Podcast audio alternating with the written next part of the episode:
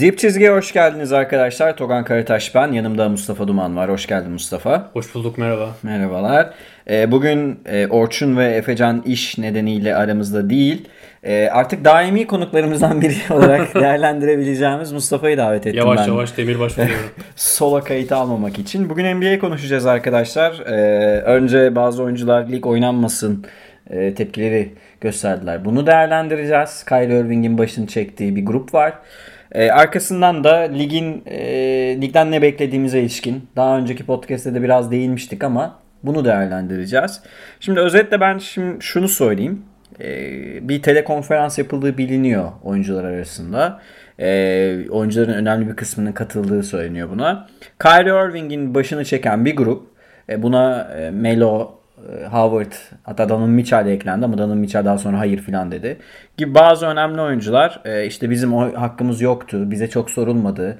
E, bu protestolar devam ederken, ırkçılık devam ederken NBA'de biz e, Amerika'da e, biz NBA'in e, ekonomik yükünü çekmek durumunda kalıyoruz. Bu çok tek taraflı karar diye bir e, açıklama yapıldı. Buna karşı yapılan açıklamalar da var. E, tabii işin maddi boyutu sadece NBA'yi organizasyon olarak NBA'yi etkilemeyecek, oyuncuları da etkileyecek. E, bunu da söylemekte fayda var. E, yani sigorta poliçeleri çünkü bu kadar çok kapsamlı değil. O konuya ilişkin de bir not var. Şimdi durum böyle. Yani oynanmasın diyen bir grup var. Hatta en son Howard yeniden bir açıklama yapmış. Yeniden gördüm ben. Hani şüpheleri olduğunu söylüyor. E, yani ben kılavuzu Kyrie olanın burnu bir şeyden çıkmaz diyerek sözü sana vermek istiyorum. E, Mustafa sen ne diyorsun bu konuda?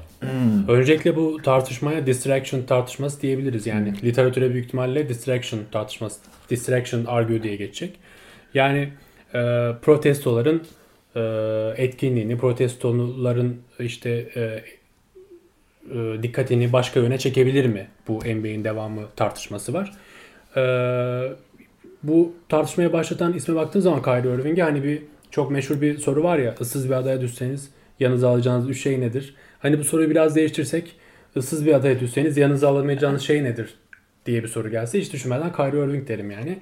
Ee, bana mantıksız geldi bu düşünce. Ee, ki oynanmaması karşısında Austin Rivers'ın da önemli açıklamaları var. Ben de burada Austin Rivers'la hem fikrim. Hem oynanıp hem de e, ırkçılığa karşı durulabilir. Yani basketbolun devam etmesi burada herhangi bir e, protestoların etkinliğinin yitirileceğinin anlamına gelmez ki. E, ki gidişat da o yönde. Bir, bir buçuk ayda e, hani umarım öyle olmaz da öyle olacak gibi duruyor. Protestoların seviyesinin düşmesiyle birlikte aslında NBA'in oynanması ve bu maçlarda George Floyd'un tekrardan anılması önemli olacaktır diye düşünüyorum. O yüzden ben oynanması taraftarıyım. Şimdi burada bir kere e, ben senin dediğine katılıyorum. Ya Kyrie özel olarak daha önce de e, hater demeyeceğim de yani hani Kyrie'nin odasına, soyunma odasında Kyrie'nin yüzüne böyle Galile'nin, Kopernik'in yazdıklarını fırlatasım var. Yani Erat Eratosthenes'in Eratosthenes'in yazdıklarını fırlatasım var. Ee, bir kere hani bu dünya düz muhabbetinden beri zaten bu içimde kalan bir şey. Neyse geçiyorum. Dalga geçiyorum tabii ki. Ee, Şimdi bir kere Kyrie normal diğer cepheye baktığımızda LeBron gibi aktivist ve e, hak savunuculuğu konusunda gerçekten neler yaptığını pek bilmiyoruz. Yani çok aktivist belki yapmıştır biz görmemiş olabiliriz. Buna bir şey demiyorum ama LeBron bile yani LeBron'un olduğu bir grup bile neredeyse Kyrie'yi bölücü olarak tanımlıyorsa burada bir sorun var demektir. Şimdi bu e, Austin Rivers'ın dediği şey doğru. Sen müc- mücadele yani bir toplumsal mücadele sadece sokakta yürümez. Yani burada oturup hani siyaset felsefesi anlatmıyoruz tabii ki Kayri'ye de. Sadece sokakta yürümez. Pekala maçlar oynanırken yani sizi izleyen insanları eğlendirmek için yapıyorsunuz bu işi ve profesyonel olarak milyonlarca dolar kazanıyorsunuz. Maçlar oynanırken de protestonuzu yapabilirsiniz. Mesela NFL başlayınca göreceğiz. Bütün oyuncular diz çökecek muhtemelen. Hatta koçlar da. Buna benzer bir eylem yapılabilir. Benzer tişörtler giyilebilir. Maç sonu söylemlerinde buna değinilebilir. Yani konu soğutulmadan sürekli bir şekilde mücadelenin 400 e, yıllık bir süreç aslında bu daha önce konuşmuştuk. Devamı sağlanabilir. Şimdi bu e, yani sezonun iptal olması demek Özellikle gelecek sezon için düşünelim mesela bu sezonu veya bu sezonun iptal olması çok belki, belki müthiş bir kayıp yaratmayacak ama gelecek sezon filan da böyle hem seyircisiz oynanır hem bu tip tartışmalar devam ederse oyuncu bazında milyar doları bulan bir kayıp yaşanabilir. Şimdi Kyrie Irving'i bu kayıp çok vurmayabilir. Ama biraz işin şey cephesine bakalım. Ee, zaten bu oyuncular bir kere sağlık testinden hani geçip girecekler. Bunu biliyoruz. Ee, salon çalışanlarının aldığı ücretler. Bakın düşük ücretli NBA oyuncularını söylemiyorum. Onlar da az kazanan oyuncular var. Ama hani bunun salon çalışanları var. İşte o salon açıldığı için ekstradan iş bulabilecek insanlar var. Bunları da düşündüğünüzde e, sağlık boyutu tabii ki önemli. E, ama buna dert bu değil zaten. Asıl şey burada hani ırksal şey devam ediyor mu diye. Hani insanların bir gelir kapısı olduğunu unutmamak lazım. Mesela Kevin Love'ın şeyi çok önemliydi. Hani Cleveland salonu kapandığı için. Amerika'da biraz insanlar günlük gelirler elde ederler. Ee, hani böyle sigortalı çalışma işi biraz farklıdır. Bizdekine göre tam öyle değil. Zaten devletin bir sigorta şeyi yok orada. Sosyal güvenlik sistemi yok. Ee, hani bunları da düşünürseniz çok biraz bencil buluyorum ben.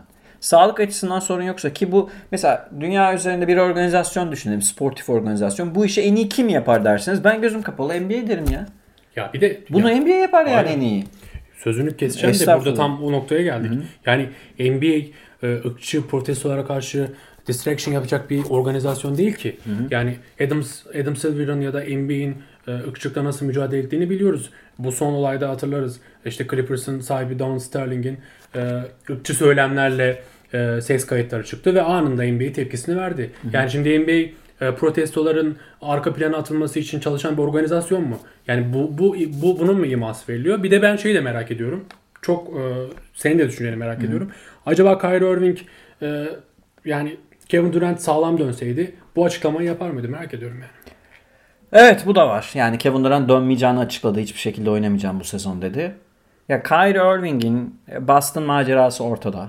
Ee, Lebron'suz sezonları ortada. Genel olarak öyle söyleyeyim. Yani Lebron'suz Cleveland'da bir başarı zaten yok. Zaten olamaz o takımla da. E, Boston macerası ortada. İlk liderlik deneyimi rezil bir şekilde bitti. Brooklyn'de bence toksik bir ilişki devam ediyor. O oynarken yani Dinwiddie'nin takıma daha fazla faydalı olduğunu görüyorsunuz saha içinde zaman zaman. Diğer oyunculara.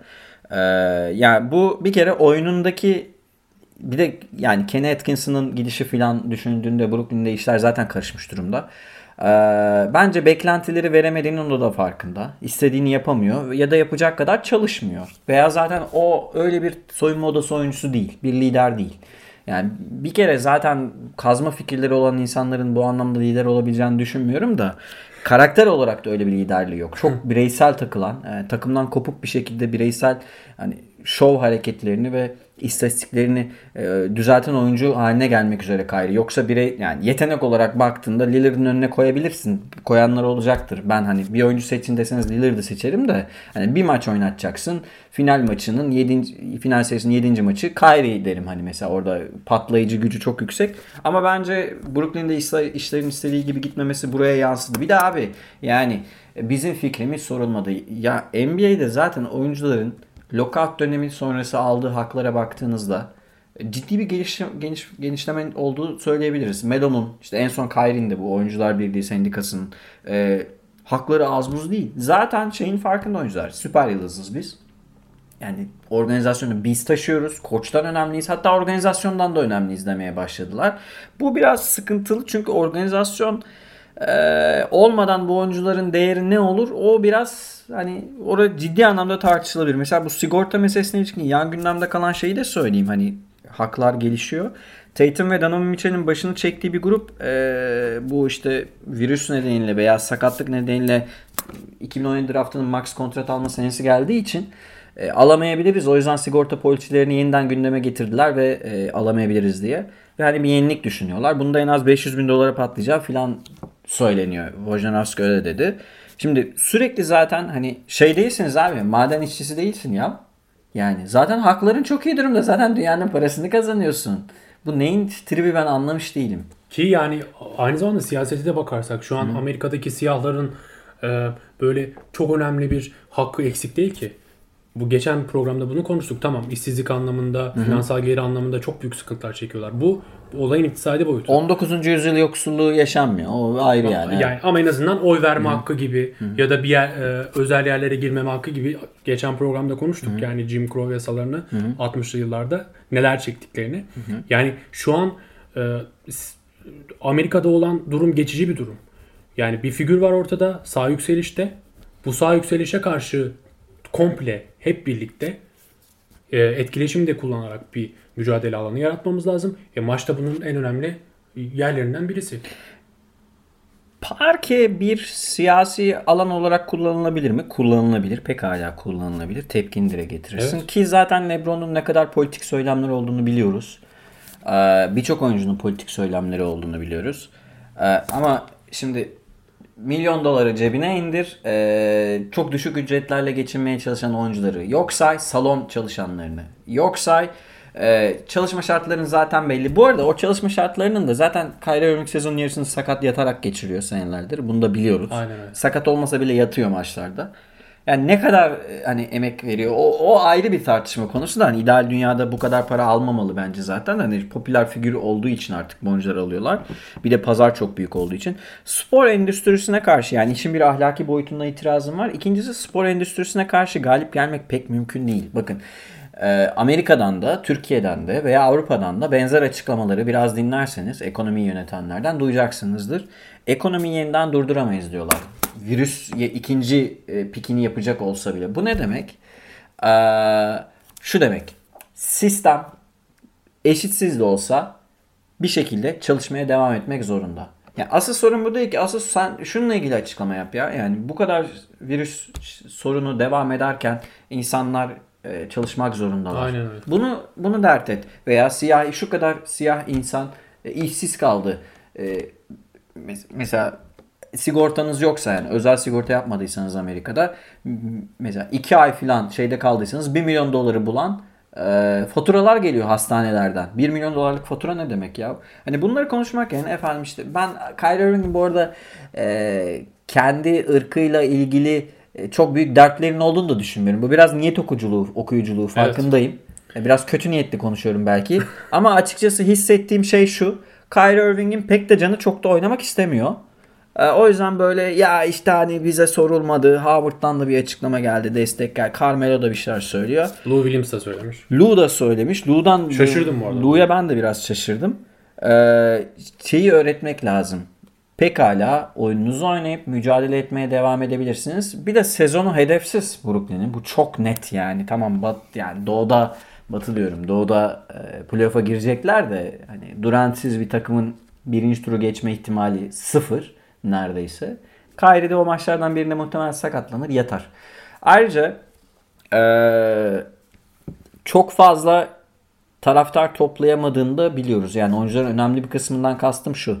Ee, sıfırdan büyük anlamında önemli diyorum. Yoksa oyuncuların dörtte birinden fazlası filan değil. Fikren bu olduğu söyleniyor. Yani oyuncuların önemli bir kısmının lige devam kararını e, olumlu karşıladığına ilişkin bilgiler var elimizde. Tabii ki oturup bir seçim yapmadık. Bir referandum plebisit falan yapmadık ama e, durum bu. Ya- Yani hatta yeni sezon bile seyircisiz oynanabilir. Bunu unutmayalım. Yani yeni gerekirse sağlık koşulları nedeniyle yeni sezonun dahi seyircisiz oynanması mümkün. Şimdi senin bununla ilgili başka bir- biraz ben e, yine kızdım Kyrie'ye. Kusura bakmasın Kyrie Irving sevenler ama e, saçma buluyorum yani bu tepkisini. Yani her şeyi söyledik. Austin Rivers'a da bir linç kampanyası yürütülüyor. Twitter'da birkaç e, Neden? denk geldim. İkisini birden yapabilirsin demiş adam. Doğru demiş. Yani çok doğru demiş ki Austin Rivers'ın öyle kötü niyetli biri olduğunu düşünmüyorum. E, Sağ bacağında da zaten Martin Luther King'in de bir dövmesi var. Yani e, ben bu Austin Rivers'ın e, bu 400 yıllık mücadelenin farkında olduğunu ve bu konuya da gayet e, olgun bir şekilde yaklaştığını düşünüyorum. Şaşırdım ya. Kyrie Irving'le ilgili bence bu kadar yeter herhalde ya. Ben katılmıyorum. Tamam yani ama sen de şey diyorsun oynanması taraftarı. Kesinlikle oynanması. Yani bir taraftar olarak istiyoruz zaten. Taraf, izleyici olarak diyelim. istiyoruz zaten oynanmasını da. Bunun dışında yani bir e, birey olarak da e, olaylara üçüncü bir gözden bakan bir kişi olarak da ben NBA'in devam etmesi gerektiğini düşünenlerdenim. Aynen öyle. Yani e, zaten Amerika'da e, bu işler o yani bunu NBA gerçekten arkadaşlar arka planda ciddi çalışmalar yapılıyor. Hem işin ekonomik boyutu hem sağlık boyutu hem organizasyonel boyutuna ilişkin bulabileceğiniz en iyi profesyoneller orada bu alanda. Her alan, her açıdan düşünebilirsiniz. E, durum böyle ama muhtemelen lig yani fikstür böyle ayrıntılı bir fikstür e, açıklanmış değil. Ama şu net e, şey oynanacak yani kapsamlı fikstürü bilmiyoruz ama 30 Temmuz'da başlayacağını %90 söyleyebiliriz. Hani umarım başlar. Kyrie Irving de oynamak istemiyorsa oynamayabilir. yani. Oynama abi o zaman. Evet. Yani zaten şey e, hani örneğin virüs nedeniyle oynamak istemeyen oyuncuların bir daha hiç oynamayacağı zaten söyleniyor. Gelmiyorsan hani veya virüs testin pozitif çıktı diyelim bir daha oynamayacaksın. Ee, mesele böyle. Şimdi önce buna bir gündemde olduğu için değinmek istedik. Ee, bu gençlerin kontrat meselesine de başka bir programda yine değiniriz sürekli. Mesela Tatum, Mitchell, Bam Adebayo, Fox'la birlikte adı geçen bir Kuzma var. Kuzma neden orada olmamalıyı biraz değiniriz şeydi 2017 draftından. Şeye gelelim. Şimdi Vegas oranları açıklandı. Ee, bu Vegas oranları üzerinden biraz konuşalım. Ee, nasıl bir lig bekliyorsun Mustafa? Ee, yani hem X8 nasıl e, sence şekillenir? Finale kimleri yazarsın? Kritik oyuncular kimler olur gibi birkaç konu seçtik arkadaşlar. Bunu konuşalım. Şimdi önce şu e, senin için de uygunsa Vegas. bu Vegas oranlarını biraz konuşalım. E, favori Lakers. Ben e, biraz itirazım var buna. Sen ne diyorsun? Önce küçük müsaadenle lafı sana vermeden şeyi de söyleyeyim. 3.5 Lakers'ın ve Milwaukee'nin oranı. Clippers'ın 4.33, e, Houston'un 14, Boston'ın 21 böyle gidiyor. İşte en düşük de Washington'ın 301. Washington bence niye burada olduğunu bile tartışıyordur da. Yani Washington hiç maç kazanamayabilir bu arada.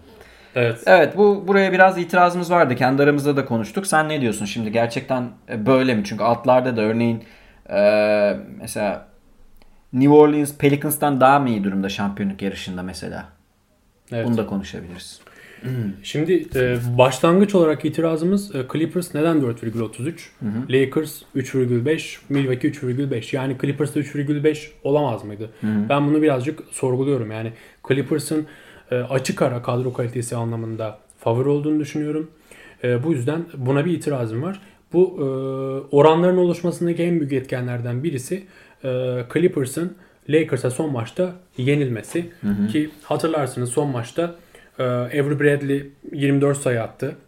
E, Kuzma 10 rebound, rebound çekti. 100, 112 112 103 Lakers Clippers'ı yendi. Bu son maçın etkisinin olduğunu düşünüyorum ama ya şunları da e, hani değerlendirmeye katmamız lazım. Marcus Morris o maçta 9'da 0 şut attı.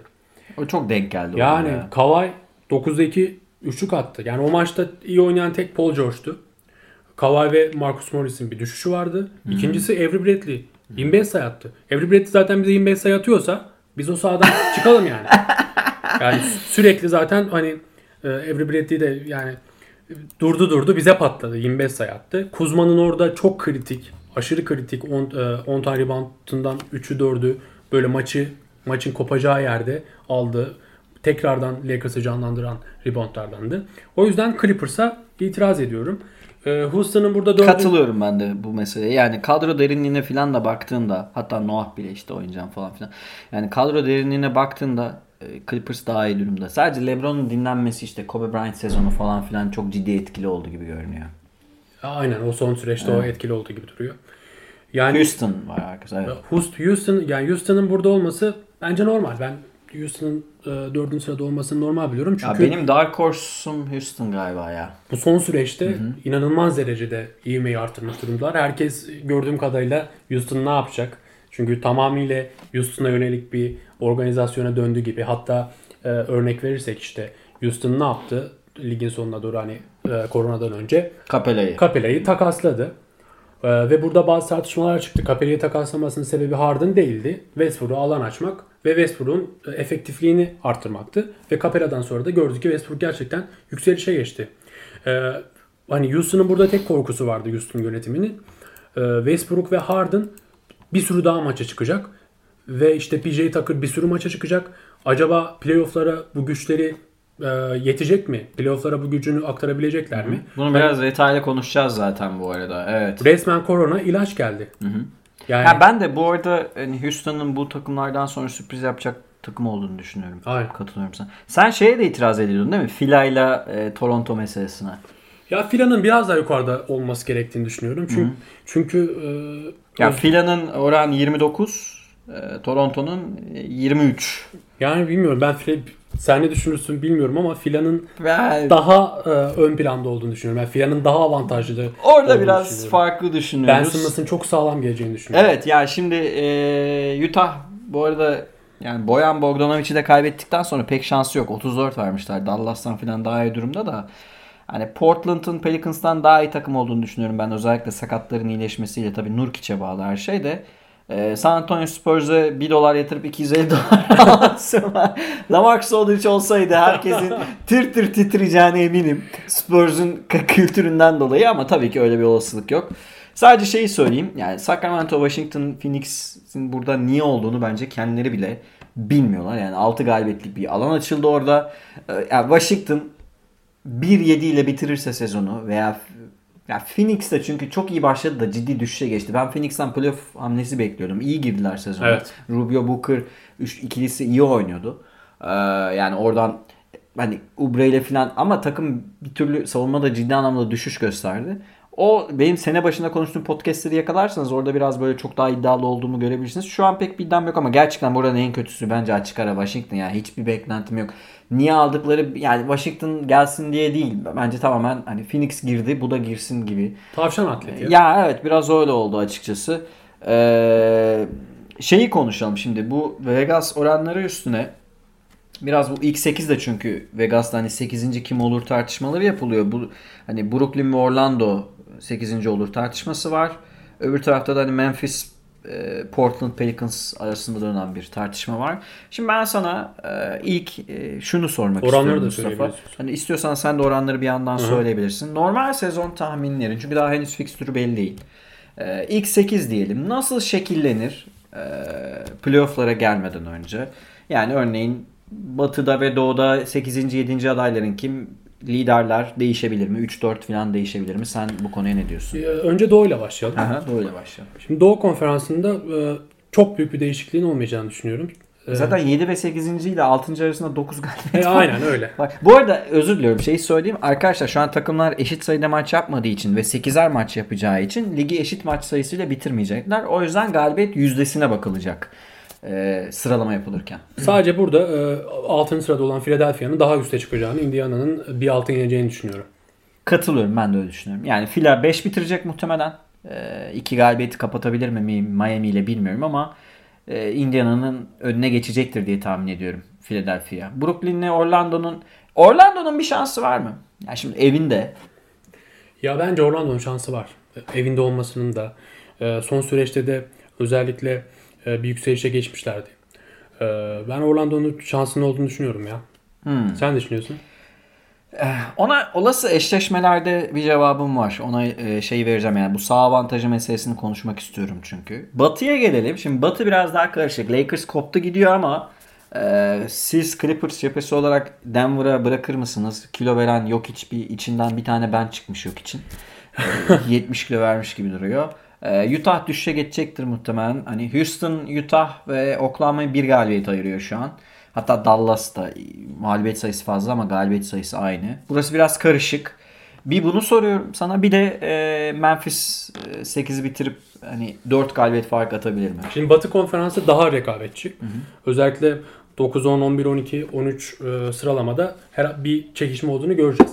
Ama Batı konferansının en sürpriz takımı ki ben eminim 8. olacağına e, Portland. Neden? Yani şey 9'dan girip şey de almayacak. Direkt 8'den girecek diyorsun. Çok kolay değil ama mümkün. Yok ben 8-9 olacağını Ha düşünüyorum. 8-9 olacak Aynen, Memphis'le. Ama e, Portland eleyecek. Memphis'i 2-0 e, yenip e, 8. olacağını düşünüyorum. Bence. Portland'ın Memphis'i yeneceğini düşünüyorum. Neden?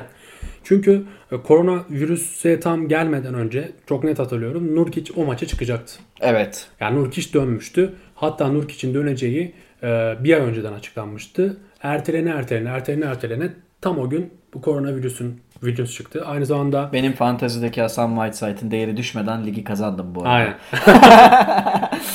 Aynı zamanda Zach Collins de dönecek. Evet. Zach Collins'in nasıl döneceğini ben de merak ediyorum. Yani inanın, inanılmaz geliyorlar. Yani 7 tane 7 tane tecrübeli basketbolu bilen e, oyuncusu var. Ve Ariza'sı, CJ'yi, Lillard'ı filan. Evet gerçekten. oyunu biliyorlar ve rotasyon mesela bir koç olsam rotasyona gitsem Portland isterim. Şimdi şeye devam edelim. Bu 4-5'e devam edelim Tabii, ama devam edelim. Portland meselesine ben bir iki ek yapmak istiyorum. Sene başında konuştuğumuzda Batı finali oynamasına rağmen Portland'ın eee, kanat sorununu yaşayacağı belliydi. Bir de eee, yani Hasan iyi bir fantezi oyuncusudur. Eee, yani iyi istatistik verir, blok falan verir ama kötü bir gerçek hayat oyuncusudur. Bunu biliyoruz. Yani çok fazla eee, aldatıcı istatistik üretir. Savunması da berbattır Hasan'ın. Hem pick and roll hem çember savunması öyle iyi değildir. E, Biraz ofansif rebound falan verir. Ama şimdi öyle bir e, yeni bir tamamen farklı bir senaryo oluştu. Yani eğer e, hazır dönerse tecrübesiyle çok iyi basketbol oynayan ve playoff'a girmeyi de aslında hak eden. Gerçi fikstürü zorlaşacaktı Memphis'in bunu biliyoruz. Evet. Ama elinden gel- geleni yapan, iyi yapılanan ve yapılanma senesinin ilk sezonunda playoff'u zorlayan bir takıma Memphis'e çok saygı duyuyorum. Ama bir playoff eşleşmesinde tekrar söylüyorum. Memphis, Portland, New New Orleans, Sacramento, San Antonio, Phoenix bu takımların arasındaki en iyi oyuncu bu takımların sahip olduğu oyuncular arasındaki en iyi oyuncu Damian Lillard. O da Portland'da ne yapar eder ben 2-0 oraya geçer diyorum. İmza atar. Evet. Ya belki de, Lakers'la eşleşir. belki de Memphis e, ilk baştaki Phoenix yükselişini eğer göz ardı edersek hani ligin en sürpriz takımı diyebiliriz yani. Kesinlikle. Gerçekten muazzam bir yapılanmaya girdiler ama bu zaman e, onların zaman değil. Portland'ın burada yukarıya çıkacağına eminim yani. Katılıyorum. Ee, biz buradan Portland'ı yazdık. Doğu'da tabii öyle bir şey yazmıyoruz. Hani Washington falan yani Orlando ile Brooklyn arasında bir e, savaş olacağı net. Diyorum yani Washington bir galibiyet, iki galibiyet zor alır. Şeye gelelim şimdi bu şu 4-5-6'ya bir e, 4-5-6-7 yani Utah, Oklahoma, Houston ve Dallas birer galibiyet var aralarında. Ee, burada bir değişiklik bekliyor musun? 4 Utah, 5 Oklahoma. Oklahoma da bu arada büyük başarı hikayesi. Chris Büyük Paul başarı hikayesi. Ee, 6 Houston, 7 Dallas. Yani Houston yukarı çıkacağına eminiz de. Ona eminiz. Başka bir fikrin var? Mesela Utah'ı pek beğenmiyordun sen. Aa, ben Utah'ın düşeceğine eminim. Yani neden?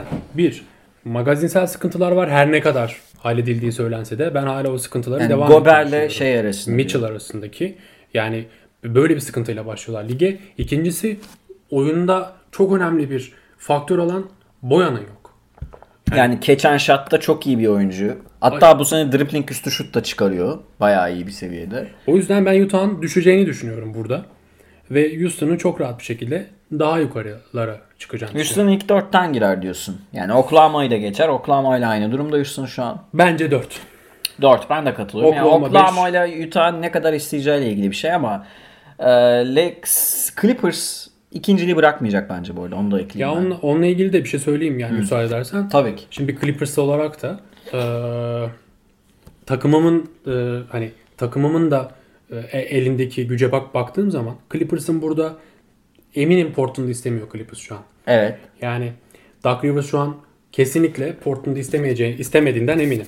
Burada bizim istediğimiz takım yüksek ihtimalle ikinciliği koruyup e, Dallas Mavericks olacak. Tamam Rick Carlisle'ın e, bir faktörü var. Yani it gibi konuşmak Yani arkadaşlar ben San Antonio Spurs'uyum. Carlisle hocam 8'den girip 7. maça uzatmıştı seri. Şampiyon oldu bu sene de. Ee, ben seni beni, benim kızım Lamar'ı köpek ee, söyleyeyim ben arkadaşlara. Ee, sokaktan da iki kişiyi toplayalım. Carlisle hocamı direlim. ee, Carlisle hocam yine direnir. Oynatır. Yani gerçekten çok Carlisle'ı karşımda istemem ama yani kadro kalitesi farkı bariz. Yani Powell da yok. Gerçi Powell'sız oynuyorlar ama şeyi söyleyeyim yani. Dallas ee, gelmiş geçmiş en iyi ofansif ratingle oynuyordu. Bugüne kadar yani son 5 senedeki Golden State senelerinden iyi. Showtime Lakers'tan iyi. e, Bulls'un dominant olduğu Jordan örneğin 96 sezonundan iyi. e, Boston 86-88 döneminden iyi. iyi. Yani adamların şu an eğer sezon bu ofansif ratingle biterse tarihin en iyisi olarak yazdıracaklar kitaba isimlerini. Yani patlama yapmaları mümkün. İşte ev sahibi olmama durumu var tabii ki. E, Dallas mı Portland'la mı eşleşmek istersiniz dersen ya bilmiyorum. Yani çünkü öbür tarafta da Doncic ve Porzingis var. Tamam yani Lillard'ı istemiyorum karşımda. Bunu kabul ediyorum. Ama yani bir de Carlisle'ın elinde Doncic ve Porzingis varken o seri 7'ye falan gidebilir. Ee, gerçi bence taraftarsızlık Clippers'a yarayacak. Çünkü Aşırı ofansif ritimle oynayan bir takım iç sahada çok değişik oynar. Yani Dallas o ev, ev sahibi avantajını kaybedecek. Dallas özeli için söylüyorum bunu. Her takım için değil. Mesela Orlando'ya bence çok değişmeyecek ama ee, bilmiyorum ya. Sen Dallas is- istediğini düşünüyorsun. Yani genel- sen de mi Dallas istiyorsun mesela? Ya genelde e, kendi e, Clippers ekibiyle de konuştuğumuz zaman bize biraz daha Dallas göz kırpıyor. Ben sanki e, biz ikinciliği koruyacağız zaten koruyacağız da. Hani Portland'dansa Dallas istediğimizi, istediğimizi düşünüyorum. yani şahsen. Oklahoma da gelebilir. Belli olmaz. 3 mağlubiyet fazlası var Dallas'ın. ya şey Oklahoma gelirse tabii Oklahoma isteriz de yani Oklahoma'yı harcarız herhalde. Korkar. Yani Oklahoma serisi de sert geçecek. Sert geçer ama-. Yani yorar takım bayağı bir e, yani Steven Adams'la falan uğraşmak çok kolay olmayacaktır. Yani az önce temas ettin hani tribünün taraftar desteğinden dolayı e, hücumu bir- bir tık ineceğinden dolayı tercihim Dallas'tan yana. Ya gerçekten Dallas'ın hücumu bazen o kadar bir de bu takım e, %77 ile falan faal atıyor. Yani düşük faal atıyor. Hani bunu da düzeltirse skorları ciddi anlamda yük, yükselecektir. NBA'nin en skorer takımı değil. Onu söylemiyorum. Sadece e, hücum başına skorda çok verimliler. E, Bir de bunu Batı'da yapıyorlar. Yani Milwaukee gibi Doğu'da yapmıyorlar. Batı yoğun bir fikstürde bunu yaptılar. Çok özel bir hani Doncic muhtemelen All NBA olacak. İlk 5'e falan da gelecektir.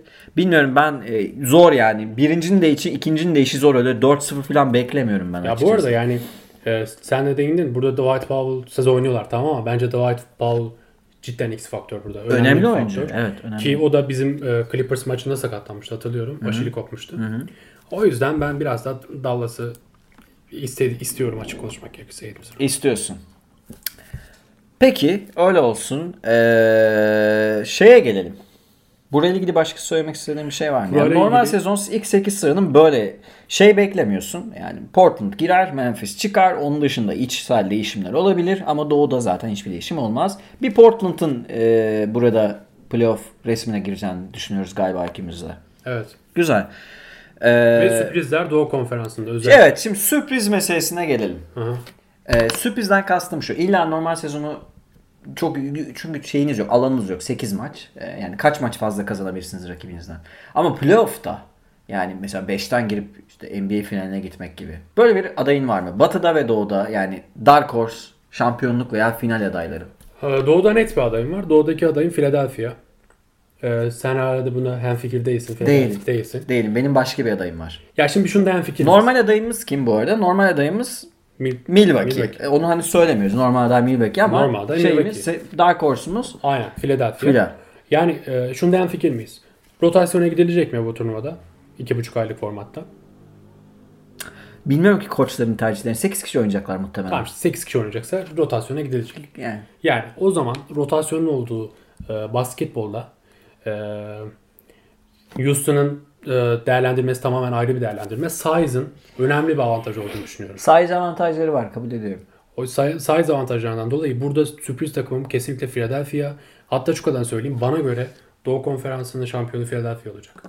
Bayağı iddialısın. bayağı iddialıyım. Güzel. Umarım bu konuyu da işte aylar sonra, 2 3 kaç 4 ay sonra oluyor sanırım. Birkaç ay Aynen. sonra konuşuruz. Bunu Şimdi şeye geleyim. Ee, şimdi Milwaukee Lakers veya Clippers e, Milwaukee finali zaten beklenen final. Bunu söylemiyoruz arkadaşlar. Bu zaten hani çok e, bütün NBA camiasının dillendirdiği bir final.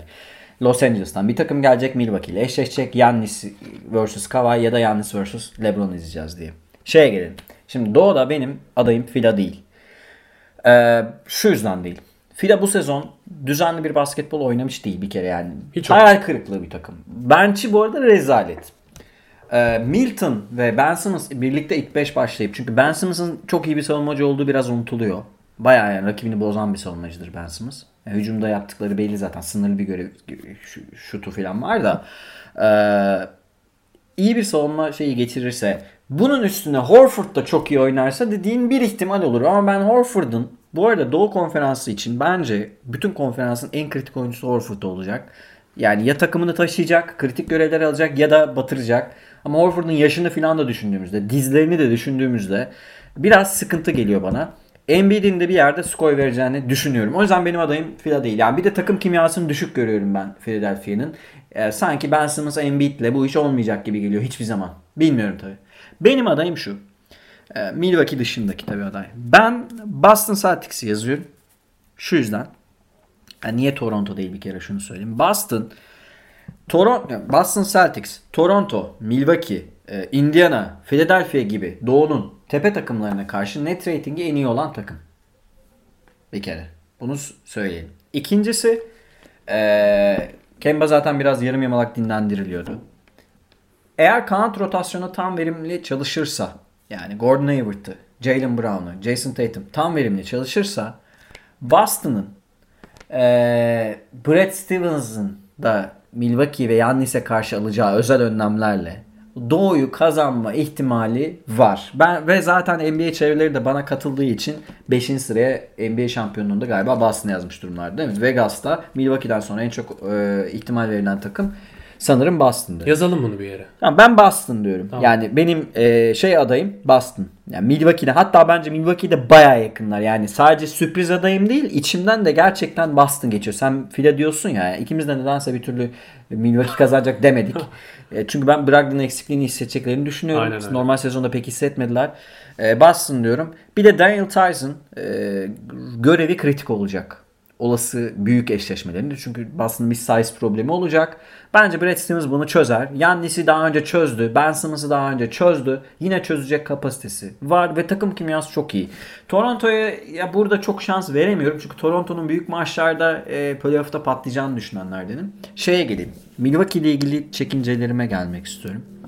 Şimdi Dallas'ın ne kadar e, tempolu oynadığında yani yarı sahada tempoyu yaptığında, ritimli oynadığında ne kadar yüksek bir hücum verimliliğine ulaştığını biliyoruz. Milwaukee'nin alameti farikası savunma verimliliğinden geliyor büyük ölçüde bu arada.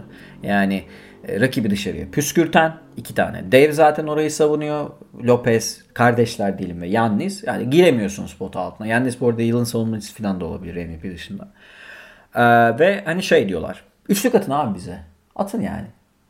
Birazcık yarım yamalak riske ediyorum. Yani Boston'ı davet ediyorlar diyorsun. Boston'ı, Miami'yi, Miami'ye. günündeki tabi Boston. Boston öyle müthiş bir şut sezonu geçirmedi de günündeki bir Miami'yi, e, Boston'ı, belki bir zaman zaman Toronto'yu davet ediyorlar. Ben bir şekilde e, Boston'ın böyle 7. maçta filan Miami, Milwaukee'yi yenmesinin e, gayet olası olduğunu düşünüyorum. Hatta Milwaukee bence bayağı yıpranarak gelecek. Yalnız şeyi söyleyelim. Milwaukee Toronto'ya da Boston'dan en fazla biriyle oynayacak. Bu yani bu net görünen bu. Ee, hani bu kadar galibiyet alıp ev sahibi avantajını alamamaları da onların biraz da bir şanssızlığı oluyor. Çünkü yani 60 galibiyet civarına çıkacakken hani 53'teler ama Evet. 60 civarına çıkacakken e, ev sahibi avantajı alamamaları biraz dezavantaj gibi görünüyor ama yani Orlando'yu falan rahat ederler ama sonra Miami falan onları bence bayağı zorlayacak. Eğer gelirse Miami tabii diyorum. Ee, hani benim adayım Boston Celtics doğudan ciddi bir şekilde hatta yani böyle sürpriz de değil yani yarı normalim diyebilirim. Ee, Boston'ı bekliyorum. Middleton'ın da yani dedim yani Horford kritik adam. Ben Simmons'ın hücum ne olacağını bilmiyoruz. Kritik. Daniel Tice kritik. Aynı şekilde Middleton'ın da bu playofflarda kendini yeniden ispat etmesi gerekiyor. Bu normal sezon kendini ispat etti. Çok iyi bir normal sezon geçirmedi geçen sene ama bu sezon iyi bir normal sezon geçirdi. Playoff'larda özellikle geçen seneki 2-0'dan sonraki mağlubiyetleri e, Middleton'ın ne kadar e, yardımcı olabileceğini test edeceğiz yeniden. Çok alfa bir karakter olmadığı için de sanki toslayacakmış gibi geliyor. Yani böyle Marcus Smart'lar, Jalen Brown'lar sanki üstüne binecekmiş gibi geliyor Var bana. Ee, böyle bir sorun var. Ben sana Doğu, Doğu ile ilgili başka bir notum var. Çünkü benim ufak bir sorun var Doğu ile ilgili. Doğru ile ilgili yok başka bir notum yok. Tamam. Şeyi soracağım. Ee, yani Indiana'da e, Indiana benim beğendiğim bir takım orada. Takım basketbolu oynuyorlar. Çok hoşuma gidiyor. Tatlı bir takım. Ee, Oladipo döndü. Ama yani Bir şey göremedik. çok kötü döndü. Ee, Son Doğu ile ilgili bunu sorayım sana. Oladipo'dan bir beklentin var mı? Böyle ne bileyim yani işte olası bir Miami eşleşmesi falan böyle 7. maça gider Oladipo 35 atar falan. Ya Veya başka bir eşleşme bilmiyoruz şu anda. Ya ben Oladipo'nun e, dönüşü gibi aynen devam edeceğini düşünüyorum. Yani o efektifliğini tekrardan kazanacağını düşünüyorum. Vasat ve vasat altı oynayacak. Aynen vasat vasat altı oynayacak. Ki şu da var. Çok güzel bir noktaya değindin. Takım oyunu oynama bakımından ki Indiana'yı bu sene izlerken cidden keyif aldım. Özellikle Sabonis faktörüyle. Ee, yani takım oyunu oynayan e, ekiplerin bu yeni formatta pek şanslarının olmadığını düşünüyorum. Sokak basketbolu rules. Ben öyle düşünüyorum. Yani Evet. Kurallar birazcık bu formatta askıya alınacak. Zamanın ruhu da şu an ona uygun. Ee, batıya gelelim o zaman. Gelelim, yani Batı'nın normali e, zaten Lakers ve Clippers'tan birinin e, şeye çıkması, NBA finaline çıkması, Batı finalinde Kawhi mı LeBron mu kazanır tartışması. E, bir burada hemfikir miyiz? Yani Fi- Batı final finalinde evet. Kesinlikle fikiriz. Tamam yani normal normali bu. İşin bekleyeni bu. Aynen. Ee, ben sadece şeyi söyleyeyim. Olası bir 7. maçı LeBron kazanır. Öyle bir eşleşmede. Kawhi değil. LeBron kazanır. Ee, yani Kawhi'nin elindeki yan parçalar daha iyi. Ama LeBron bir şekilde yani o 7. maçta God modu açarak alır gibi geliyor. Neyse şeye gelelim. Yani Kobe Bryant sezonu falan filan diye. Sürpriz adayımız. Yani Vegas'a göre çok sürpriz değil de ben sürpriz boyutunu biraz ileri taşıyacağım. Valla benim bir merak ettiğim aday var. Evet. Bir de sürpriz adayım var. Evet. Kim merak ediyor? Merak ettiğim aday Denver Nuggets. Gerçekten ne yapacağını merak Güzel. ediyorum. Ya inanılmaz Güzel tercih. Ne olacak? Ee, Nasıl dönecekler? Ee, Yok için zayıflaması iyi bir etki yapacak mı yoksa kötü bir etki yapacak mı bilemiyoruz. Bu konuyla ilgili de bir sürü tartışma alanı var. Bazıları zayıflamasının e, Yok için oyununu etkileyeceğini söylüyor. Ben tam ters düşünüyorum. Bence Yok için oyunu daha iyi olacak. Zayıflaması bence iyi oldu. Ee, Yani Lamarcus Aldridge ile Jokic eşleşmesindeki e, Toto ağırlığı 300 kiloyu buluyordu. Şimdi öyle olmayacak. Ya sürpriz merak ettiğim takım Denver Nuggets ki Denver Nuggets ciddi anlamda taraf, tar- taraftarsızlığın e, dezavantajını yaşayacak bu formatta. Ve sahasının yani Denver'daki rakımı Zor falan da düşününce evet. saha zor bir saha. Ve Utah da aynı şekilde Utah da yaşayacak. aynı şekilde. Merak ettiğim takım Denver. Nasıl nasıl olacak, nasıl dönecekler bilmiyorum. Sürpriz takım kesinlikle ve kesinlikle tartışmasız Houston Rockets. Denver'la ilgili şeyi söyleyeyim. Ee, Jamal Murray ve Harris oyununu bir kademe yukarı çıkarmadıkça Denver NBA finaline gidemez. Aynen öyle. Bu kadroyla. Özellikle Harris. Özellikle Harris'in. Jamal Murray'nin bu hali de yetmez bu arada Yetmez. onu da söyleyeyim. Bir kademe yukarı çıkması lazım. Yan parçalar gayet iyi. Barton efendime söyleyeyim yani bu mesela Grant'in filan nokta atış şey yaptılar. Millsap'ın yaşını göz önünde bulundurarak nokta atışı ekleme yaptılar. Yani parçalar çok uyumlu ama parçanın kalitesinde sorun var. Yani Jamal Murray bir takımın gerçekten şampiyonluğa gidecek bir takımın ikinci oyuncusu olur mu? Ah, yani o kadar emin değilim. Denver'la Kısmen gösterdi bunu bize ama sürekli Biraz gösteremedi. yani Biraz Spurs gösterdi. serisinde gösterdi. Ama e, Damian Lillard'ın içinden geçtiğini gördük bir kere. Bu net. Şeye geleyim benim adayım. Yani şimdi bu, bu adayım derken e, bayağı şey konuşayım. Batı'yı da kazanabileceğini düşündüğüm bir takım. Yani sadece Batı finaline çıkacağını değil, Batı'yı da kazanabileceğini düşündüğüm bir takım var. Houston Rockets. E, senin dediklerin çerçevesinde bu arada. Yani senin yorumlarına katılıyorum Houston meselesinde. E, tam James Harden ve Russell Westbrook'un sokak basketbolunu oynayacağı ortam yaratılmış durumda. Aynen. Harden kilo vermiş durumda. 5 tane dışarıda oynayacaklar. PJ Tucker'ın üstündeki yük belli ama adam bu yükü taşıyor zaten. Covington'ın verimi çok yukarıda olduğunu biliyoruz. Yani Eric Gordon'ın fena olmayan bir geri dönüşü olmuştu. Westbrook potaya en çok giden oyuncu olduğunu biliyoruz. Yani en iyi bitirici mi değil. Doncic gibi, LeBron gibi bitiremiyor. O kadar iyi bir bitiriciliği yok ama asist üstü olmayan isolation drive'larında 8.5 filan Westbrook'un maç başına. İnanılmaz. Tekrar bakayım istatistiğe. Evet 8.5 tek başına e, top kendi elindeyken isolation üstü drive ediyor Westbrook. Çok mu iyi bitiriyor? Hayır çok iyi bitirmiyor. Bu alanda ama LeBron'dan falan daha fazla drive ettiğini biliyoruz. Fox'tan biraz daha iyi mesela bu alanda yüzdesi. Tam onların alanı. Bir de ne yapacağı belli olmayan bir adam. Yani böyle Harden onu filan ikna ederse bir şekilde e, bayağı paldır küldür NBA finaline gidebilirler gibi geliyor benim içimden. Westbrook'un Batı Konferansı finallerinin kritik oyuncularından biri olduğunu düşünüyorum. Ben çok eleştiririm Westbrook'u biliyorsun. Evet. Pek de sevmem oyuncu tipi olarak. Ama Westbrook bu playoff'un serisinin önemli oyuncularından biri olabilir. NBA finaline giderlerse açıkçası benim e, yani Jokic'le birlikte, Jamal Murray ile birlikte, efendime söyleyeyim Lakers cephesinde Kuzma ve Caruso ile birlikte merak ettiğim oyuncu e, Westbrook. Yani Houston'dan ciddi çekiniyorum ben. Yani şey açısından söyleyeyim. Çekinirdim. Öyle söyleyeyim yani. Lakers veya Clippers olsam Houston'dan ciddi anlamda çekinirdim. Çünkü tam açacaklar ellerini. Bu sezon işi bitirmek zorunda gibi hissediyor onlar da. Biraz Clippers'ın durumuna benzer bir durum yaşanıyor çünkü. Evet. En fazla bir senesi daha var sanki bu takımın bence yani çünkü Westbrook falan yaşlanınca Harden bilmiyorum çok kolay değil. Ee, bu mesele böyle. Şimdi Houston'a biraz hani NBA finaline dahi yani hem Lakers hem Clippers'a geçebileceklerine ilişkin bir his var içinde ama Boston kadar güçlü değil. Yani Boston'ın şansını daha yüksek görüyorum. Peki neden yani iki tane zıt takım buradan Boston buradan Houston? Konferansta Konferansla yapabil konferansla ilgili. Konferansta yapabileceği evet Boston daha düzenli oynuyor Evet. tabii ki. Konferansta yapabilecekleriyle ilgili bir yani Brad Stevens'ın forvet rotasyonunu kullanma becerisi. Marcus Smart gibi bir perimetre savunucusunu falan eklediğinizde bir de Tice gibi undersize olsa da işte mücadeleden kaçmayan bir uzun var. Bu tarafta da diğer takımları tamamen böyle onların antidotu bir oyun oynayabilecek bir oyun. ya. Yani gününe geldiğini düşünsenize. Harden, Eric Gordon şut sokuyor. Covington şut sokuyor. PJ Tucker şut sokuyor. Eric Gordon şey sokuyor. İşte Westbrook drive ediyor. Austin Rivers. Austin Rivers bu arada yani yetenekli bir oyuncu. Çok ezilir falan ama yani yetenek seti böyle tek yönlü bir oyuncu. Danny Green değil mesela. Austin Rivers kendi şut skorunu bulabilen bir oyuncudur.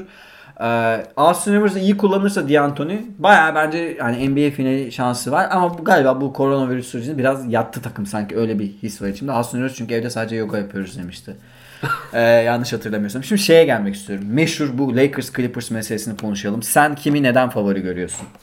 Ee, Lakers ve Clippers e, serisine baktığım zaman Clippers normal sezonda Lakers'ı 3 maç 3 maçın ikisinde yendi. Son maçı e, son maçta Lakers üstün geldi. Şimdi e, başta şöyle bir şey söyledin. 7. maça uzarsa eğer LeBron o maçı alır. Bu konuya kesinlikle katılıyorum.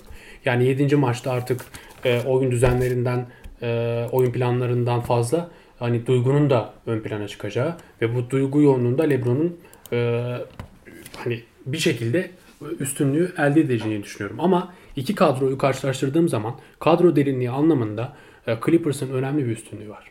Katılıyorum. Ya çok önemli bir üst- üstünlüğü var. Hani şu an bizim e, yapabildiğimiz tek şey kağıt üzerinden değerlendirme yapmak ve iki takımın da e, karşılıklı e, durumuna baktığımız zaman Clippers'ın daha avantajlı olduğunu görüyorum. Diğer bir avantaj, tribün, taraftar avantajı tamamen Clippers'a yaradı. Çünkü e, bütün maçlar içe- iç, dışarıda olacaktı Clippers için. Ya mesela bu tip durumlarda Lakers Clippers'a da bir yandan devam edebilirsin. Yani 8.ler için yani bu e, gerçekten mesela 8. takım için iyi bir mesela Clippers'ın olası bir Dallas eşleşmesinde, Lakers'ın e, olası bir Portland. Portland, eşleşmesinde 8.ler için iyi bir durumu. Ben çok iyi olduğunu düşünmüyorum. E, şu açıdan Clippers'ın öz- özgün bir durumu var da. Yani mesela 8'den 7'den giren takımlar iç sahada bir gaza gelip yani bir maç iki maç çalarız gözüyle bakıyorlardı. Şimdi o yok. Yani yetenek mesela yetenek farkı gerçekten çok bariz bir şekilde belli olmaya başlayacak ilk turda. Evet. İlk turda bu çalışmaz ama sona doğru geldiğimizde konferans finalinde bu iş gerçekten hani Lakers'ın zararına olacağı net. Çünkü iç saha avantajının çok rahat yaşayacaklardı olası bir konferans finalinde. Orada sana katılıyorum. Ya bizim Lakers'la oynarken en büyük korkumuz bu. Ya çünkü düşünün ki iç sahada oynuyorsunuz, e, serbest atıştasınız ya da işte LeBron serbest atışta iç sahada ve e, MVP diye slogan atılıyor. Yani bu inanılmaz derecede e, franchise'ın, takımın inanılmaz derecede moralini bozuyor.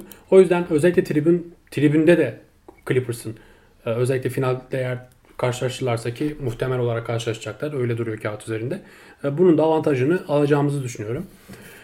E, Valla pota savunmasında Harrell'ın e, Oraya gelecektim. yani oraya geleceğiz. Ne yapacağımı bilmiyorum yani. Şimdi benim birkaç sorum var. Çok büyük fark var Ee, yani. Kadro avantajının Clippers'ta olduğu bu net bariz ya. Yani hani Lou Williams falan bench'ten çekebildiğin bir ortamda Rondo ile oynamak durumunda olan Aynen. Lakers'e karşı e, yani bu net. İki takım da mismatch yakalayabilecek alanları var. Yani Anthony Davis üzerinden mismatch yaratılabilir. Öbür tarafta Paul George üzerinden ciddi mismatch yaratılabilir. Çünkü LeBron'un yani hangisini savunacağını bilmiyoruz. Paul George'u mu alacak? Kav- Kavayı almaz herhalde. Yani şimdi Danny Green'e saldırmaya çalışacak. Yani LeBron pick and roll'lerde Lou Williams ve Montrezl'e saldıracak. Öbür tarafta Kawhi, Danny Green'e, e, Rondo'ya veya işte Caruso'ya saldıracak. Bunu biliyoruz. Veya Howard'a özellikle Howard Son maçta Paul George'u savunamadılar. Heh. Şimdi bir kere şunu söylemekte fayda var. Alex Caruso bu serinin kritik adamlarından biri. Çok kritik. Rondo değil. Yani Rondo'ya benim pek güvenim yok. Rondo yani iyi niyetli işler yapıyor bazen de. Yani Rondo'nun devri bitti. Hani Caruso'nun skorerliği eğer ciddi anlamda mesela Clippers'tan böyle bir maç çalacak kadar filan iyi bir performans sergilerse Avery Bradley'nin bilmem kaç Yaptı. sayısı gibi işler karışır. Birinci X faktör oyuncu bu Lakers için söylüyorum. Şeye geleyim. Yani yine Lakers'tan devam edeyim bu arada. Diğer kritik nokta e, Kuzma'nın hasıl katkısı. 10 rebound'dan bahsettin ya sen. Yani Evet. Kuzma ne kadar rebound çekecek? Kuzma ne kadar iyi savunma yapacak? Yani Kawhi Leonard'ı sırtlanabilir mi? Paul George'u sırtlayabilir mi? Konuşalım bunu. Kısıtlayabilir mi? Yani Hayır. 10 rebound aldı son maçta. Güvenmiyorum. Every Bradley 25 sayı atabilir mi? Güvenmiyorum. Belki bir kere. Maksimum. Yani ben ben Kuzma Kuzma'yı çok Kuzma seven bir yani şey değilim. Basketbol sever değilim. Bunu zaten herkes biliyor. Kuzma'ya bir seri boyunca güvenmiyorum. Bir iki maçı iyi olabilir. Bence Kuzma'da bitecek bu iş. Açıkçası Kuzma iyi biraz ortalama üstü oynarsa çok iyi oynamasına gerek yok. Ortalama üstü oynarsa seri e, böyle dengelenir. Aynen. 50-50 olur. Oynayamazsa bence kadro farkıyla Clippers'a. Şimdi şeyi biliyoruz. Sizin sene boyu en istikrarlı oyuncunuz Lou Williams. Evet. Bu net yani. Kawhi yattığı oldu. Paul George'un yattığı oldu. Ama e, ya playoff'larda bu Kawhi olacak muhtemelen. Şeye gelelim. Yani öbür tarafta ise LeBron zaten ne oynadığı belli Anthony Davis'te. Şimdi NBA'de e, uzunlara baktığımızda bu iki takımın uzunları Javal McGee, e, Howard, Montrez, Zubac. Şimdi Montrez ve Howard özelinde şöyle bir sorun var. Pick and roll'de en çok avlanan uzunlardan iki tanesi bu. İki uzun. Ve e, beceremiyorlar savunma yapmayı. Lou Williams ve Montrez sahadayken LeBron bu ikisinin üzerine saldıracağını çok eminiz ve LeBron'un pota altı bitiriciliğini anlatmaya gerek yok. Doncic'ten filan çok daha iyi. Yani Doncic şu an NBA'nin en iyi 2-3 bitiricisinden biri pota altında. Ee, onun filan çok üstünde. Yani bir pivot gibi yüzdesi var adamın pota altında. Drive üstü bitiriyor bir de bunu. Ee, bunu nasıl bir önlem alınabilir sence? İkincisi ters tarafta. Clippers'ın Howard'a yaptığı saldırılarda Kawhi'nin çünkü Kawhi oyun kurma yetenekleri de olan bir oyuncu LeBron kadar olmasa da buna ne kadar önlem alınabilir? Yani ben işin bu tip detaylarda belirlenebileceğini düşünüyorum. Yani özetle soru şöyle çok uzattım farkındayım. Şöyle özetleyeyim. Harrell mı daha kolay avlanır? Howard mı daha kolay avlanır? Çok zor soru. Yani, Yani- pick. Howard daha kolay alınır ya. Şeye de gelirken bu, e, bu üçüncü maçta yani son maçta Clippers'la Lakers arasında oynanan son maçta e, bizi dinleyenler de o maçı aç- açabilirler. Son 4-5 pozisyonda LeBron sürekli Lou Williams'ın üzerine gitti. Evet, Lou yine öyle Williams- yapacak. Aynen, Lou Williams da kenara alamadık orada. E, hücumda ihtiyacımız olduğu için ve hepsini sayattı. Yani eğer orada ye- yemeseydik sayıyı orada yemeseydik büyük ihtimalle belki o maçta kazanacaktık. Yani bu e, saha içerisinde böyle bu tarz dezavantajlar var. O karşı tarafta da var. Var. Karşı tarafta da özellikle Danny Green üzerinden bir üstünlüğümüz var. Kuzma üzerinden bir üstünlüğümüz var.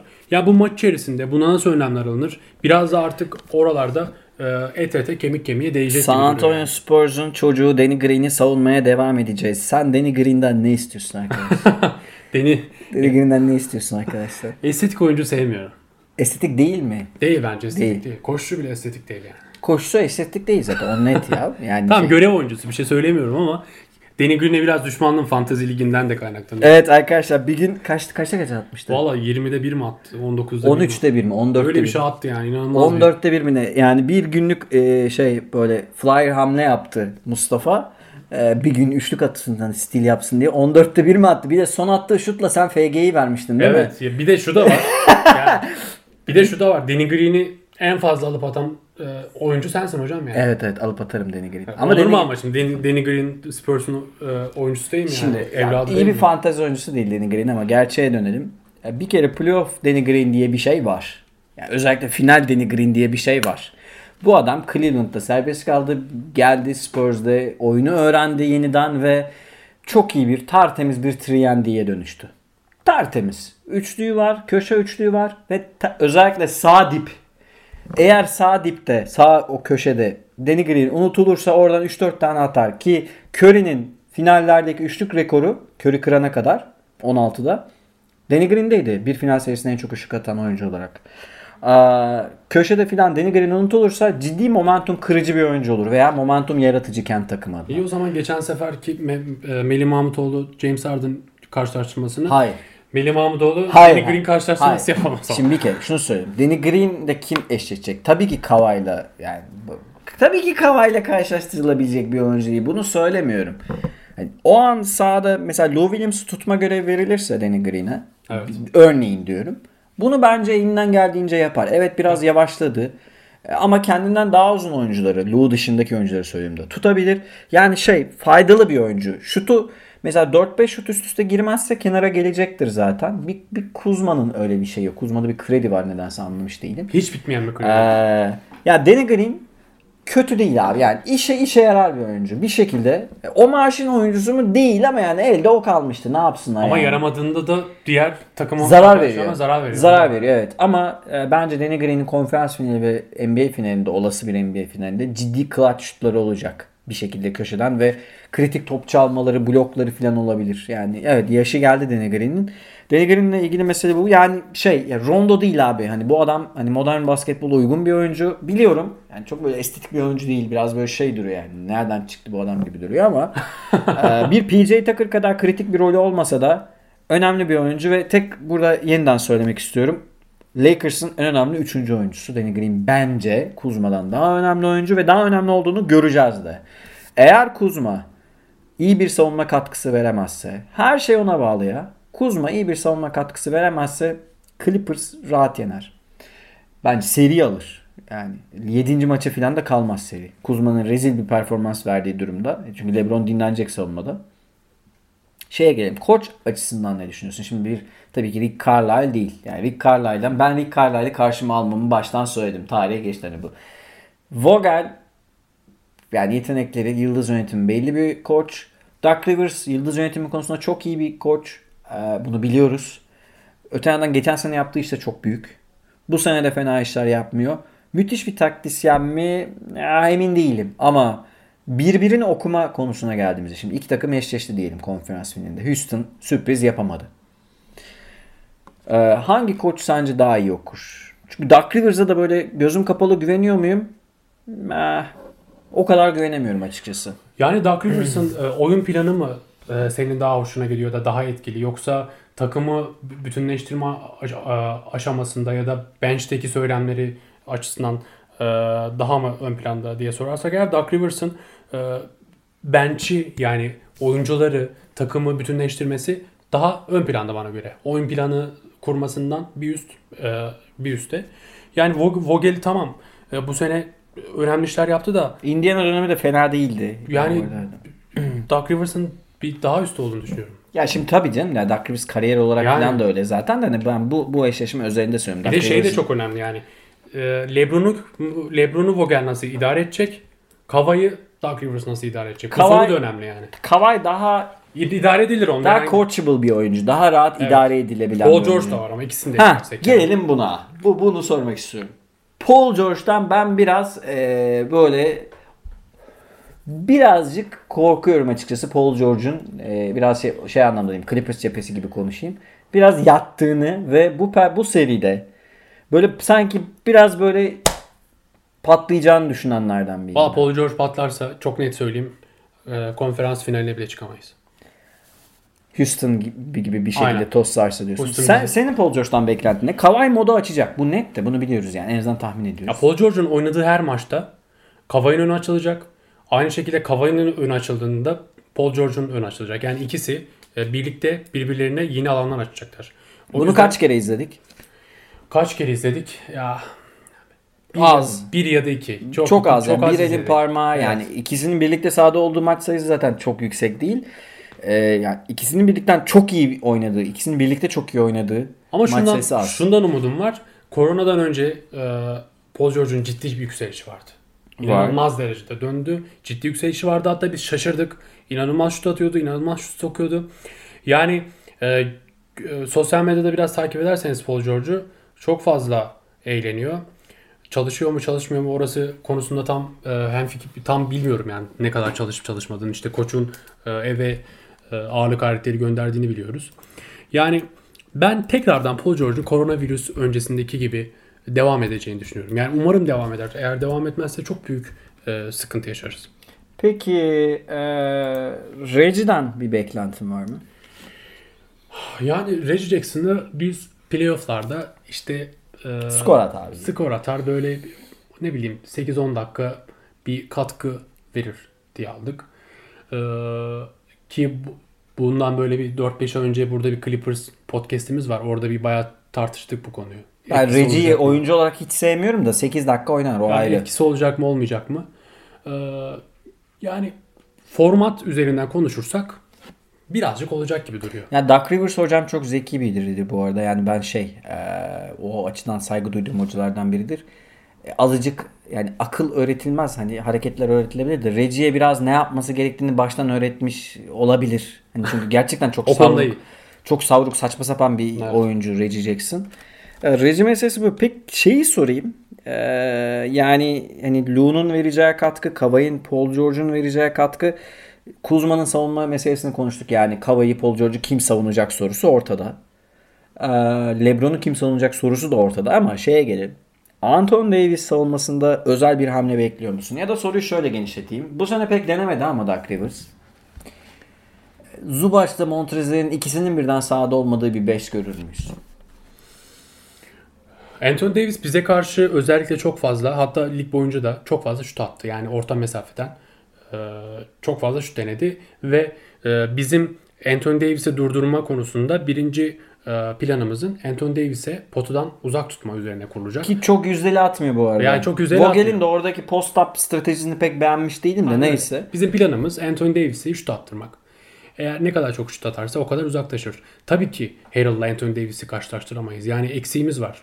Ya bu pota savunması konusunda sene başından beri bu eksiğin olduğunu konuş biliyoruz. Herkes biliyor bunu e, gösteriyor. Yani elimizden gelen Anthony Davis'i tutabildiğimiz kadar potadan, potadan uzak tutmak. 3 maç içerisinde de bunu sık sık yaptık. Yaptığımızı düşünüyorum. Öyle. Güzel. Başka Ee, çaremiz yok yani. Yok başka çaremiz yok. Ne- yapabiliriz yani? Arada muazzam derecede bir fark var. Ya tabii ki sonuçta e, iki takımın güçlü olduğu pozisyonlar farklı ama yani genel rotasyona baktığınızda e, oyuncuların işte yani NBA 2K reytinglerini falan böyle karşılaştırdığınızda LeBron faktörünü falan da göz önünde bulundursanız bile Clippers'ın kadrosu ağır basıyor. Bence koç faktörü de Clippers'tan yana ağır basıyor. E, tempo meselesini çok merak ettiğim bir şey olacak. Yani özellikle olası bir eşleşmede e, hem Houston'la eşleşirse Lakers belki hem e, Clippers'la eşleşmesinde oyunu ne kadar yavaşlatacak yani ne kadar pick and roll'e veya şeyin e, Anthony Davis'in post-up'ına dayalı bir oyun ne kadar oynayacaklar bilmiyorum. Tam sağ çok oynamayı tercih etmiyor Bogart. Bunu gördük zaten. Ama öbür tarafta e, momentumu alabilecek Lou Williams gibi oyuncular var. Ama yani Steph Curry'i 5 sene boyunca NBA finallerinde avlamayı ezberleyen ve e, Steph Curry bundan kaçmaya çalışsa bile pozisyon değiştirse bile ters köşeyi rahatlıkla bulabilecek bir oyun IQ'suna sahip LeBron'dan bahsediyoruz. E, Her ne kadar 35 yaşında olsa da biraz dinlenmiş gelecek ve son birkaç seneye göre asist ortalamasını çok yükselttiğinin farkındayız. Yani 5 sene önceki hali e, Anthony Davis oynuyor olsaydı çok farklı konuşurdum muhtemelen. Ama yani 35 yaşında işler birazcık farklı. Ee, evet şimdi herkesin beklediği final Los Angeles Lakers veya Los Angeles Clippers ile Milwaukee Bucks'tan yana. Ama biz sürpriz adaylarımızı da söyledik. Hatta ben Boston'ın ciddi ciddi aday olduğunu düşünüyorum. Bu taraftan da eee, Clippers Lakers'a karşı işi 6 maçta bitirmeli elemek istiyorsa. Çok doğru bir yorum. Bunu söyleyeyim son olarak. 7'de çünkü LeBron'u yenemezsiniz diye bir içimde öyle bir his var. Nedense. Ki veriler de bunu söylüyor zaten. Taraftar konusundan da konusunda da 6 maçta bitirme şansımızın yüksek olduğunu düşünüyorum. Evet yani çünkü e, Lakers'ın taraftar potansiyeli şeyden e, çok daha fazla olduğu için bir dezavantaj söz Yok konusu diyorsun. oluyor. Çok Yani- az yani. Şeyden bir yani ilk turlarda bir sürpriz beklemiyorum ama yarı finalde filan hani Houston bir takıma çelme Takacak. takabilir gibi bir ihtimal. E, bu da e, kağıt üzerinde görünen görünen e, olgulardan biri açıkçası benim için. Şimdi e, senin başka bir notun var mı? Ben burada Başka bir notum yok bahsetmek istediğim bir şey. Güzel. Ee, NBA'in daha hala başlamasına bir buçuk ay var arkadaşlar ama gündem değiştikçe biz e, konuşmaya devam edeceğiz NBA'yi. Aynı şekilde Euroleague'den de bazı haberler geliyor. E, Euroleague gündemini de mümkün mertebe değerlendirmeye devam edeceğiz. Açıkçası bir an evvel başlasın da lig e, izleyelim. Basketbolsuzluktan kuruduk. Çok sıkıldık. Kırdık. Gerçekten, gerçekten ağlayacağım artık. Gerçekten çok özledim ya. Yani o Kyrie Irving lütfen. Lütfen örgütlenmeyin. Kardeşim buradan Kyrie Irving'e seslen. Öldük artık. şey, ulusa sesleniş yapan şeyler gibi siyasetçiler gibi. Ee, o zaman bugün noktayı koyalım Mustafa. Ee, bana katıldığın için çok teşekkür Ben ediyorum. beni davet ettiğiniz için çok teşekkür ne ederim. demek? Ne demek? Onur duydum ben. Gerçekten. Ee, e, bir sonraki programda görüşmek üzere arkadaşlar. Hoşçakalın. Kendinize iyi bakın. Hoşçakalın.